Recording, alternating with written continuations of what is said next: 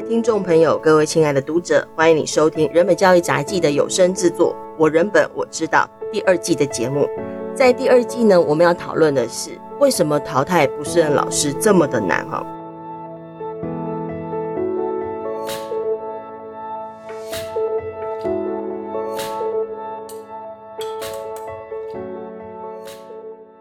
在今天是我们第二季的第一集，好，那我们邀请到两位来宾，呃，我觉得是蛮令我这怎么说呢？我心情很复杂哈，就一方面就很高兴 邀请到这两位来宾，一方面我知道我们的谈话呢会有很多让大家惊心动魄的部分哈。那我们就呃先欢迎第一位是我们人本教育基金会的校安中心主任张平，欢迎张平。呃，乔良好，各位听众朋友好。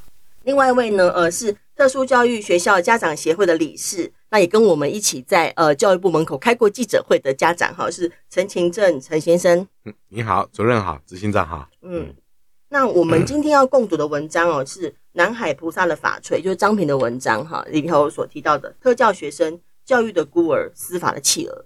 啊，我一直觉得张平这个名字取得很好哈，就是事实上这也是呃我们这这这么多年来处理特教学校相关的案子一个很很重的心情呐，就是说事实上在一般学校处理体罚就已经很困难了，那在特教学校更困难，因为特教学校里头封闭性的问题、取证的问题，然后包括呃能够出面来指证的人的的讲表述能力的问题等等的，所以让很多的事情更难能够见到曙光哈。那在这篇文章当中呢，呃，张平的记录，嗯，其实让人家看了当然会心里不好受哈。里面提到包括包括孩子，呃，在里头这个特教学生浩浩，他被老师摔椅子，他被打胸口，他被掐脖子。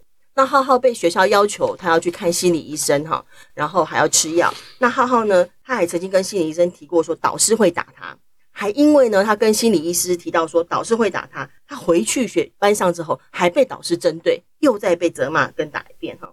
那包括就是说，呃，我还记得我在他的那个呃访谈的片子当中，浩浩也提过说，呃，老师掐他脖子哈，然后他还他还说我会死掉啦，老师才不管他。好，那那个还有就是描述说，老师会把他推到那个教室后头的小房间，有个扣子小扣子把他扣在里头。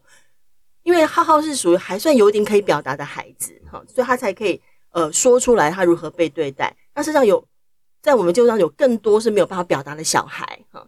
那即使他有点可以表达，而且他妈妈也呃循着学校申诉管道要求要处理，但是这个案子仍然是非常困难，甚至到了司法也非常困难，所以才会叫做教育的孤儿，司法的弃儿，哈。那我知道说看这样的文章，事实上。不简单哦，我其实觉得张萍要写这个文章，以及像陈先生要面临这么多事情，一定也很不容易哦。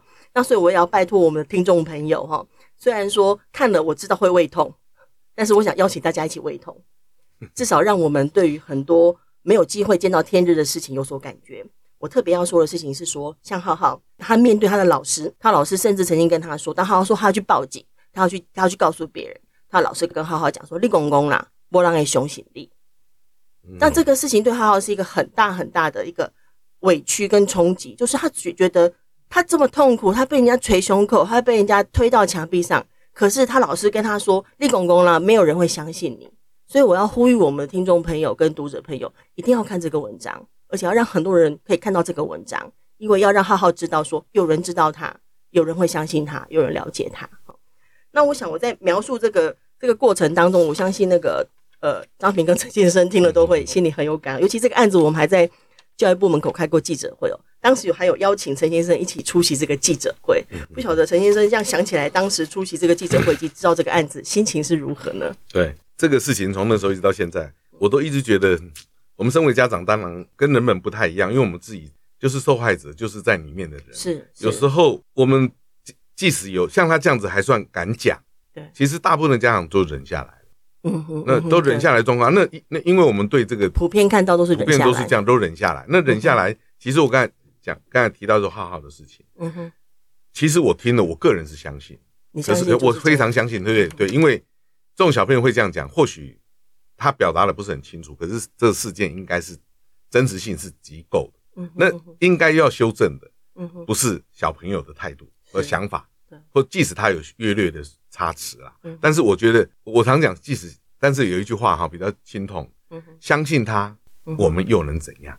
哦，听起来很无奈。对，对，就因为如果你是家长，你就知道，我常讲一句话，就是说，嗯、我们在这里面，我们跟老师就像浩浩跟老师耗着，嗯哼，嗯其实他天天要跟他接触，哎，不是今天我打了你，明天我就离开这学校了。对，对他确实是。对，我就然后我我我我学学校家长对这个地方的依赖也很深，因为不是你想走转校。就立刻可以处理这这个部分，我觉得很多听众朋友是没有办法仔细体会到的。对，这个部分大家没办法体会到。对，这个可能要请那个陈先生或者张平可以帮忙多描述一下，嗯、因为大家想说啊，如果老师不好，我们就转走嘛，转不掉哎、欸。对对对，其实举起例子来是比较那个哈。这个部分如果说我我为什么讲说转班转校或者是换环境是非常对我们家长来讲是非常严峻的，不是普通说严重而已啦。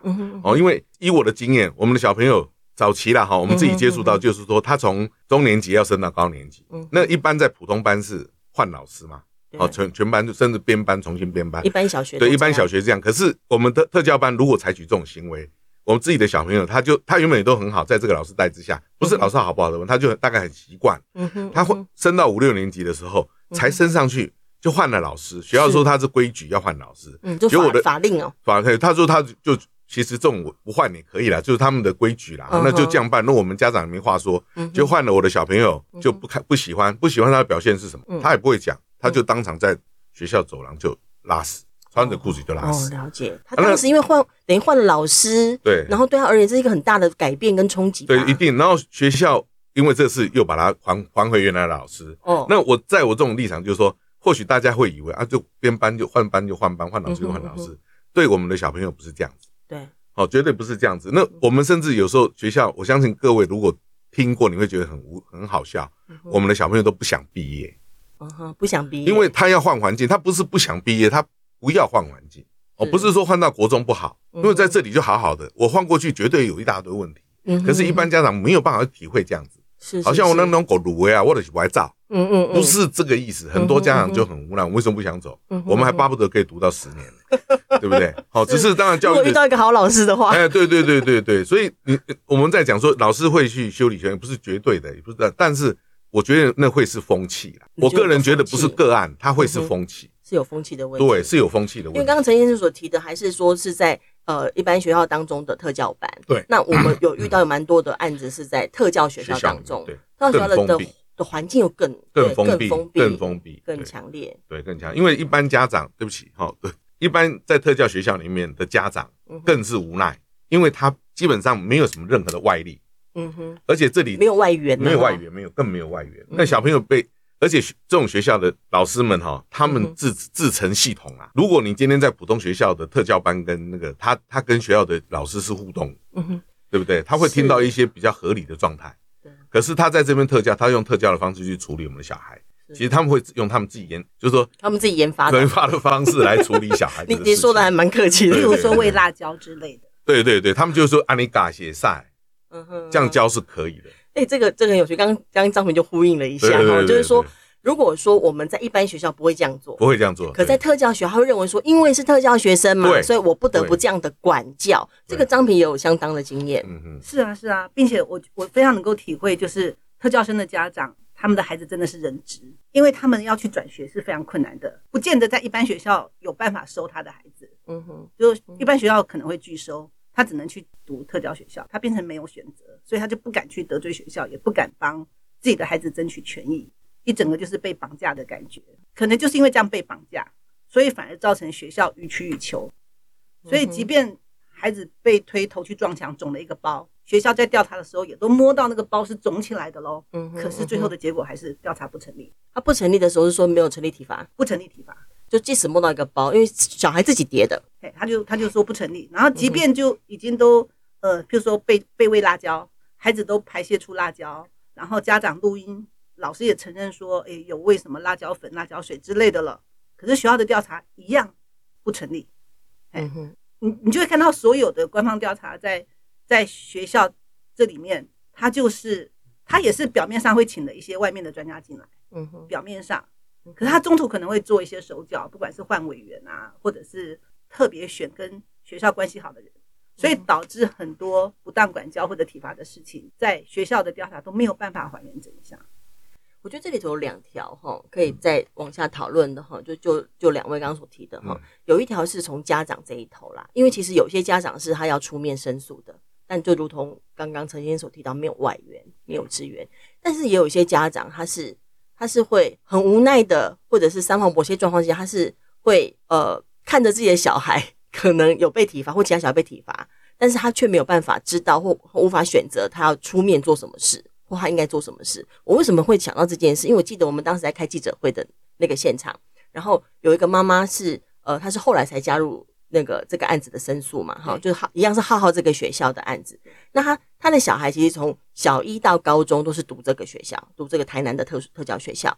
那可是呢，他他是到了小孩毕业之后，等看到新闻才来跟我们申诉。对，也就是他事实上这么多年他都知道学校有体罚，而且就是如同陈先生说的，很普遍，很普遍，不是说一个两个小孩被打，是普遍的，每个都被打。然后他有时候也会觉得啊，有时候不要那么过分。可他一方面心里也会挣扎，说好像不这样教好像也不行，或者或者还有一个心情就是说，他他说他当时即使有看到小孩被打，但他心里也会觉得说啊，这是他的小孩唯一可以来的地方了。这是这是普遍大家的心情跟处境吗？我想，其实应该另从另外角度进去看，其实家长跟老师之间的问题哈，我有时候我也不是说老师是怎么样哦，就是我们当然今天这我们主要目标是想说。希望老师更好。其实有时候老师，譬如说家长也默许老师打小孩，因为他自己也可以自己也打嘛。他自己认为他的小孩就是应该要打。虽然这是在很多专家学者立场，包括我的立场，我是认为不应该打小孩。可是有很多家长他本身自己都打小孩，甚至他也支持学校老师打，甚至受制于老师讲。我上次还听个笑话，就是说老师，嗯，你看你怎么处理，我都支持。哦，那在这种状况之下，你你有没有想过，今天如果对甲生？这个老师可以这样子，你觉得那老师会不会？那乙生的家长，乙乙丙丁的家长并没有认同，嗯，可是他会不会施之于其他小朋友？我觉得那变成一种习惯，嗯哼，因为他就觉得这样有效，而且认得到认同。至于他有没有效果，不是重点，当场就这种这饮鸩止渴，当场就停嘛。如果那小小朋友在作乱的时候，当场他就停了。当然，特教的专业哈，这都我们都不容磨灭。譬如说，你该怎么样，该怎么样，我觉得。特教老师有特教老师相当的专业，这个小子要怎么处理？但是小朋友，这种小朋友绝对不是像我们，他很拗怎么样？不是这样想象的。哦，你可能要讲他也听不懂啊。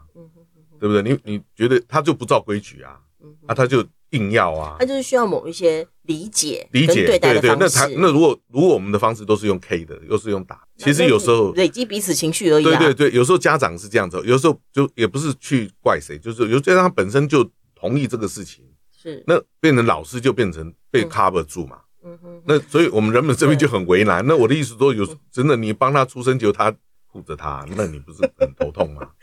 这倒是张平友的心情。对对对，这个部分其实有时候我们对于某一些就是特教生被老师不当管教成伤的案子，可是家长后来就是被学校戳掉啊，跟家长和解，然后不去追究，其实就会让导致那个老师后面又继续不太复萌，就是他没有任何调整的可能性，就是因为，因为通常我们不太期待学校会自体调整，我们都会觉得必须要有一个比较强大的外力去监督他，才有可能逼他们调整。可是今天如果连呃家长自己都弃守了，这种情况下，其实我们要施力有时候也会非常非常困难。对对对。所以其实如果家长愿意的话，他其实也是可以是一个呃让学校有进步的可能性的一个好的力量。可是大部分的家长可能不觉得，没有意识到自己其实是可以有这个力量。但其实如果家长如果以以我们所接触到像浩浩的，嗯，他们所碰到的处境，他他的妈妈也是愿意出面，然后也要申诉，要为他争取该有的基本权益。但其实妈妈也很辛苦啊，非常辛苦。就学校会学校很多小动作。如如果人们知道，如果我知道的话，我一定会大力协助，因为难得有这样的声音。对，就像就像我们之前发现案子，就像性侵的案子，我看。很多被性侵的人是不讲，那不讲就没办法处理。那只要他讲出来，他敢讲，虽然他去做这个性侵这个动作人可能没有什么特别的恶意，嗯哼，可是我觉得还是应该被制止。我觉得包括学校这个事情，老师打小孩子，基本上无论是家长许可或者不许可，他都应该被。而且法律都已经明明文都是对，都已经不准体罚了，你不不应该有任何理由。那家长不会，其实你应该去教育家长，是而不是。借由家长力量变成你可以，但但我觉得刚刚陈英所提的一个哈，就是如果说有一个像这样的家长团体，或是有一个家长的的组织啊，彼此又是了解彼此处境，尤其是特殊学校的特殊教育的家长们，然后可以变成一个资源系统，而让一些家长更能够发声。其实这是一个蛮重要的事，就是管道。但我但我仍然仍然觉得，另外一个角度上来看，就是说，一个国家体制、一个教育体制搞到受害者这么的不容易为自己的受伤口发生，搞到受害者还要责备自己。搞到受害者为自己付这么大的代价，我我还是认为国家体制跟学校体制要负相当的责任，因为家长家长本身就是这样是私部门嘛，对不对？就好像刚陈先生所提到的每个这样的理念不一嘛，家长又没有领政府的薪水，对，然后家长也没有呃上过师培啊，对 对不对？因为这样像像陈先生这样自己花很多力气去努力去学一些带孩子的方式等等的，但是教育教育专业是特教老师，是特教学校，是政府体制该提供的啊。他们不应该把好像他是旁边的人，住旁边的人，然后变成是要家长或小孩自己为自己争取权益。我们还是会期待说，这个体制掌握权力的人就应该要负起责任。毕竟领领政府薪水的人是学校的校长跟老师。而且如果如果政府没有明确的宣示或没有坚定的立场，其实对家长来讲，他等于更没有机会可以可以坚定。对，呃，基本上家长不能讲他有力量。其实他本来就是附随在这教育之下。我从小朋友进去到现在，我我跟很多家长的感觉，其实我们我与其说小孩子在学校给老师教，其实这个字要圈起来，我们只是让他们教我们，就是老师教家长怎么去带这个小孩子。毕竟小朋友在学校里面的时间都很短，而这个小朋友他会下课回家都是家长在带。如果老师教的方法家长根本没有学会。我跟你讲，也是白教了。比如在学校，他不打你，回家一直打。我们讲干这个事情就好。即使学校老师保持这个原则，他不不不修理小孩，可是你回家一直打，那请问这个教育有用吗？也等于没有用啊。老师就老师就会觉得很无奈。明明教育的法则就是这样，方法还是这样，正确的方法还是这样，可是家长问，所以其实，在以前学校的过程。尤其在小学那个阶段，我觉得那时候初初接触，其实与其说小朋友在那边受到教育，不如讲我在那边接受了很多的教特教的须知，也才知道该怎么去做，比较懂得去做。那所以不是我常讲说，我一直跟我们小小朋友的小学老师讲说，其实你是我的老师啦，在这个区块，我们因为我还没上小学之前，我哪有接触这个事？我们没有接触啊。即使小朋友六七岁，我都都在都在茫茫大海里面摸索，一直到进小学啊，所以。针对老师说不适任，其实我都觉得老师的不适任的事情，或许跟家长也有很大的关系啦。因为就家长就默默许啊，有些人不认知不够就默许。那家那有些老师当然就借由家长的这个默默许之下，他们就继续啊。就蛮先呼吁家长对啊。那所以刚才你讲浩浩那个，他愿意这样讲，要是我听到了，我就绝对大力支持。因为我觉得这种事情，就刚我雷同，我刚才在在重水性情，你就是要提醒那些施施暴者。他就是必须离他三公尺，你就是不可以啦。想想看，你的小孩子是你宁愿那小孩子比较被放距离远一点，还是你希望他被欺负嘞？哦，要是我的家，我是立场说，你们你不要碰我的小孩子。唯一一个比较重要的原则，而且我觉得老师必须被震慑哦。如果你没有这样子的，虽然老师都懂，只是我觉得还是要有力量。如果家，但是起码我不要想说家长纵容，起码家长要变成一个不纵容的，不纵就是起码要稍微有监督的角色，因为你小孩子在他手上是。是，对不对？他本来以某个角度，我是老百姓，你是公务人员，你本来就应该守法，不是对不对？那我我当然就是监督你啊，我因为我我不是说我选票现在很流行选票，就是他就是应该受监督啊。哦，其实我觉得你需要有些 有一些资源跟系统来 empower 一些家长，因为很多家长比较没有办法像陈医生想的这么的清楚。清楚，对他可能就他心目中他很难想象说，哦，我是不要纵容他的，或者是我我要我可以不默许他。对他而言，他的心情还停留在说。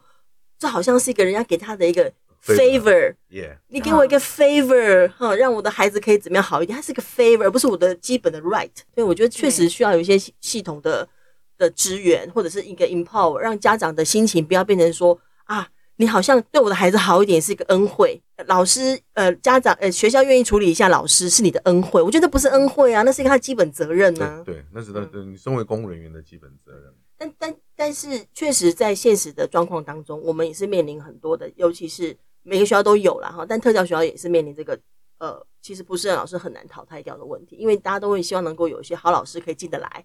但事实上，有很多有有困难的老师，或者是会带给孩子伤害老师，我们现在目前为止的淘汰还是很困难，非常困难。嗯，这到底这当中要怎么办呢？我 我常常这这是本本季的主题叫做。为什么淘汰不知道是这么难？就这所台南的特教学校，我们至少已经历经五个暴力老师了，可是没有一个被五个都不一样的人，五个哈，不一样的，不是不是说一个人做五次哈，不一样。哎，不管是高中部、国中部，或者甚至是幼儿部的老师，并且每一个几乎都是累犯。可是即便如此了，可是还是没有一个暴力老师被解聘。我觉得这是目前特教学校面临的一个很大的困境，就是我们没有办法让暴力老师离开。可是他们每天面对的是一些很难表达的孩子们，到底为什么这么难？我我觉得，如果说以教育系统哈，这个这个都是他们的专业了。我只是站在家长立场略微听过。不是的老师其实政府一直想推一个体制，可是老师们就大大家反正就是没评鉴了，有没有？这评鉴我相信这几年我比较对不起，我可能比较置身事外，比较没听到。可是评鉴很重要，应该这么讲。现在老师要进去当老师不太容易。你知道现在要进当老师，因为流浪老师好多，所以他们选选择就是选择比较 OK 的老师进来，这没有问题。但是他进去之后，那就铁饭碗了，你懂意思吗？这时候你要把它排除掉，除非一直有评鉴，是或者有一套制度才有办法这样。那我我我刚才讲就是说，如果要用。基本上，对不起，我不是人人本的问题啊。任何的单位想要去处理这个所谓的不是老师，让他离开，我就说他们一定拼死抵抗，保饭碗嘛。第二个就是他们一定同侪之间一定互相 cover 嘛。对，对不对？那基本上就是政府没有机制。如果刚才有主持人有提到说，嗯有应该有什么机制？我觉得那个这几年不知道是没接触还是少听到的，那个评鉴教师评鉴制度一直做不出来，就是一直大家都有这个呼声。对，然后我认为需要做教师评鉴。如果你很对，你评鉴，譬如说评鉴几分或怎么样，你定方法嘛。但基本上像像我们前年在修教师法的时候，也是又提到教师评鉴的问题嘛。到最后教师评鉴属于不谈的那一题。对对，没错，因为老师反弹嘛，老师反弹，这东西基本上谁敢动？当时修教师法原来最高的那个目标叫淘汰不适任老师的机制。其实我都觉得，倒也不是说，倒也不是说真的说我们有评鉴就是要把分数比较差把它干掉。其实我觉得你有个评鉴，老师是不是比较就比较不会？嗯哼，就有被监督嘛，嗯哼，他就比较会，是不是比较不会做出我们就好像我们一般企业当中，真的不是为了，其实老师都误会了。我们当然希望，我相信你是老师，如果你是好老师，你也看你自己也看不下去那个很混的啊，嗯嗯，对不对？如果你是所以所以对被他拖累了，其实我觉得如何去鼓励这些良心出来，才是教育评鉴会过。否则我们真的你想要去弄这些所谓的不适任老师，哎呦。都已经二十年了，我都觉得没有办法。嗯嗯嗯，也不是没有去思考过，真的很难，对不对？你动的不是一个人，你动的是整个整个系统，是因为一整个系统。对你这个不容易，这是蛮关键的。对对，所以你看，讲说如果今天主题是这个东西，我就觉得应该教育部把这个评鉴的事情，看来任部长或是哪一赶快下去处理。嗯，因为目的不在开除，真的目的是让他不要这样子。嗯，我觉得身为老师每一个老师都很优秀了，很优啦。是。对不对？他他之所以会这样子去处理学生，基本上就是他也昧着良心干了，我都觉得。其实我就在想啊，像那个前一阵子、前两天嘛，新闻刚才讲说，目前台湾的国中小老师有六成以上是硕硕士，对，也都都都是研究所毕业哦，都很聪明啊。因为研究所毕业，他的薪水是加级加级的，他到时候的退休金也是加级的，没错。但我就在想说，如果我们不是用这种，只是用学历的加级。如果是有一个评鉴，对，而透过这个评鉴过程当中，对，好优秀老师或者评鉴好老师，我们就应该让他薪水高一点，对，目的就是鼓励他了，而不是只是说他去他去读一个研究所的硕士，在职专班的一个硕士，这样，只是用那个只是一个名形式上面好像有一个新的东西或者有一个新的专业，但事实上你要看实物上的评鉴状况啊。对，这这所以你看，如果方法大概我认为是这样子啦，但是这么难搞，我我也不知道，我们是局外人。起码我见了这几任部长都没有人敢搞这个事了。这个这个太难了，很难了。但是我觉得要做，哎，我觉得要做，真的是要做，这是蛮重要的事情。很多国，因为我们只也不是没没有没有依据，其实各国都有，很多国家都。我之前曾经跟就是有些演讲场合碰过一些得奖的 Power 教师啊，哈，他们就是我们在私下聊的时候，他就他们就会说。其实他们在学校的处境哈是很被排挤的。对，为什么？他太认真。因为他那么认真，其他的老师会觉得你那么认真，我们怎么混得下去？对。所以他们反而是在学校被另眼看待，而不是像外面有那么多的光环。就是他的同事其实都很讨厌他耶。嗯嗯嗯。对，劣币驱逐良币。这这是一个文化上的问题，还需要一些翻转哈。那但关于那个刚刚讨在讨是在讨论说怎么会这么难哈？因为明明就知道他已经是一个暴力老师啊，哈等等。那我提到一个是评鉴制度嘛，那是用翻转这个文化，鼓励好老师。然后如果说他是一个行之有年，可以累积，说不定有些力量。嗯，那那张明还有什么其他的看法吗？我只是觉得，就是处理不胜任教师制度的那个机制要要改变，改成双轨制。就不能够只依赖学校处理，而是要有，就是说学校今天不处理的时候，不管是教育部或者地方政府，应该要有权利进去处理不胜任老师。嗯哼，嗯哼，也就是说，不要只留在学校这个层级。对，它等于等于要有一个另外跳脱学校本身，对，尤其是面对呃特教学校这个封闭性质这么明显，没错。然后刚刚就提到老师们是连成，他是对抗一个体系啊，是啊，这不是在处理一个老师的状况之下，其实拉近一个。外部组织可能会是一个可以思考的方式。因为我们最近处理一个也是特教学校的一个不适任老师，嗯哼，然后他被同事申诉，嗯、那个同事我觉得还蛮有勇气的哦。嗯、哼可是问题是，这个被申诉的老师竟然在下一学年度以前所未有的超级高票当选教师成绩考核委员。哇！你就可以看到整个学校都在挺这个被申诉的老师。嗯哼，对，这是我觉得这是一个很可怕的一个呈现。嗯，就是。嗯这个老师明明就有问题，对明明就是不当管教，明明就是体罚学生。嗯、哼可是当他被申诉以后，他譬如说三票就可以当委员，可是他拿了快三十票哦。也就是说，其实不可以有人被申诉，只要有人不胜诉，他就是一个他很怕破窗效应。对，没错。今天两位讲了很多现实问题哈，我觉得非常的诚实的，让我们的听众朋友们了解一些实际的挑战跟困难。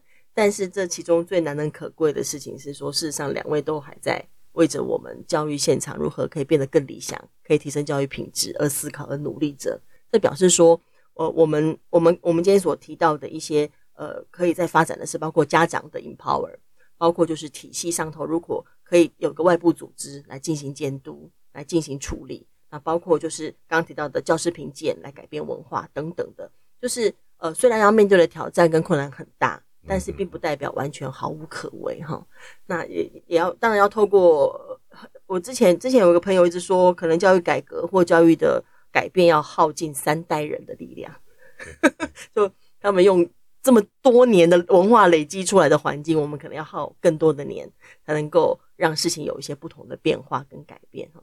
那今天很感谢两位来到现场，那不晓得最后有没有一一句话可以再跟我们的听众朋友说一下。觉得每一个孩子都不应该带着伤害长大，这是国家的责任。谢谢。我觉得哈，今天来到这里，就是其实有一句话，我希望人本。我知道你们的立场也很艰巨了，只是如果没有你们这些小朋友或者这些家长，就依在在台湾就没有其他力量，比较可以依附的一个大树哦。所以我知道两位在线上都很久了，那其实在我我那天接到电话，我是很感动。我没想到你们还在继续努力。我们都已经快退休了，就离开，有点离开线上。可是你们还在努力，那我都觉得，我相信很多家长对人的期待是很高的。那我认识，我更觉得你们应该，对不起啊，不是给你们，不是给你们力量，是给你们点包袱，希望你们更。好，谢谢你，谢谢，谢谢，谢谢陈先生，谢谢张平，也谢谢我们听众朋友。那欢迎各位，呃，下次继续收听《我人本我知道》，谢谢。